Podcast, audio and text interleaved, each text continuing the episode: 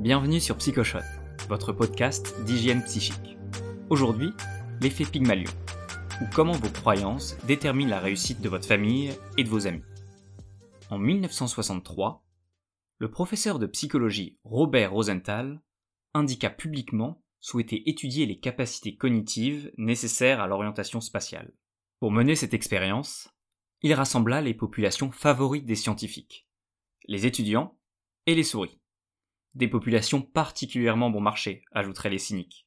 Rosenthal divisa ensuite les étudiants en deux équipes, dans deux salles différentes, attribua à chaque équipe un groupe de souris, puis leur donna les consignes de l'exercice. Votre mission est d'entraîner ces souris pour qu'elles sortent le plus rapidement possible du labyrinthe.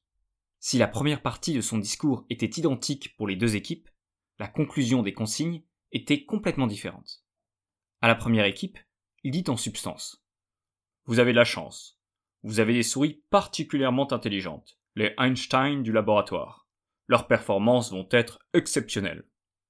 Avec le deuxième groupe, il fut légèrement moins enthousiaste.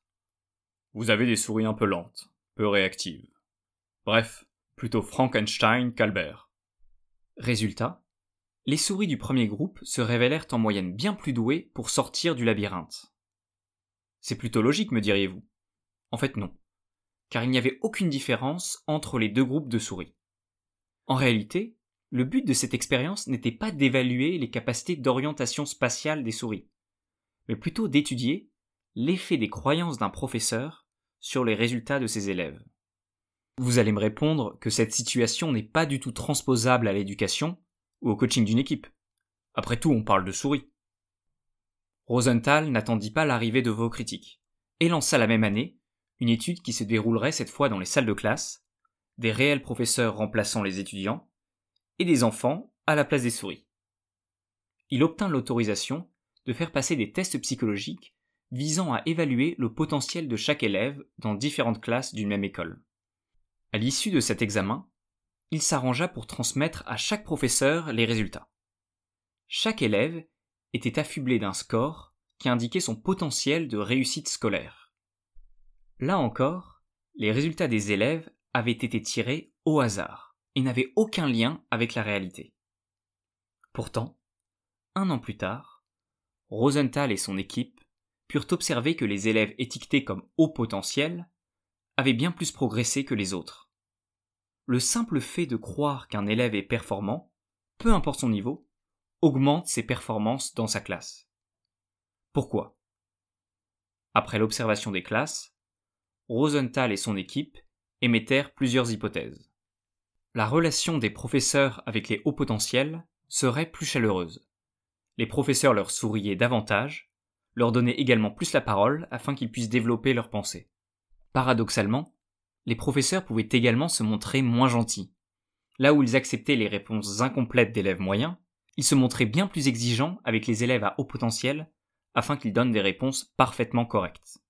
L'enseignement, vos croyances peuvent se révéler autoréalisatrices. Si vous pensez que votre collaborateur, votre élève, votre ami, votre enfant n'atteindra pas ses objectifs, vous serez en partie responsable de son échec. Il ne s'agit pas de nier le fait que certaines personnes sont moins douées que d'autres dans un domaine. Il s'agit simplement de prendre conscience que chaque individu a la possibilité de s'améliorer s'il est bien accompagné, s'il est soutenu, s'il sent qu'on croit en lui. Croire dans la réussite d'un individu est la seule solution pour lui permettre d'exploiter pleinement son potentiel. Mais au fait, pourquoi l'effet Pygmalion? Le nom est tiré de la pièce de théâtre éponyme de George Bernard Shaw, dans laquelle un lord anglais décide de transformer une fleuriste inculte afin de la faire passer pour une vraie lady aux yeux de la haute société britannique, démontrant ainsi que l'esprit, l'élégance, la noblesse ou le charme ne sont qu'une question de préjugés. Cette pièce fut ensuite adaptée avec succès au cinéma sous le nom de My Fair Lady, avec Audrey Hepburn dans le rôle titre. Abonnez-vous via iTunes, Podcast Addict, Spotify ou Deezer. À jeudi pour le prochain épisode. Et d'ici là, prenez soin de vous.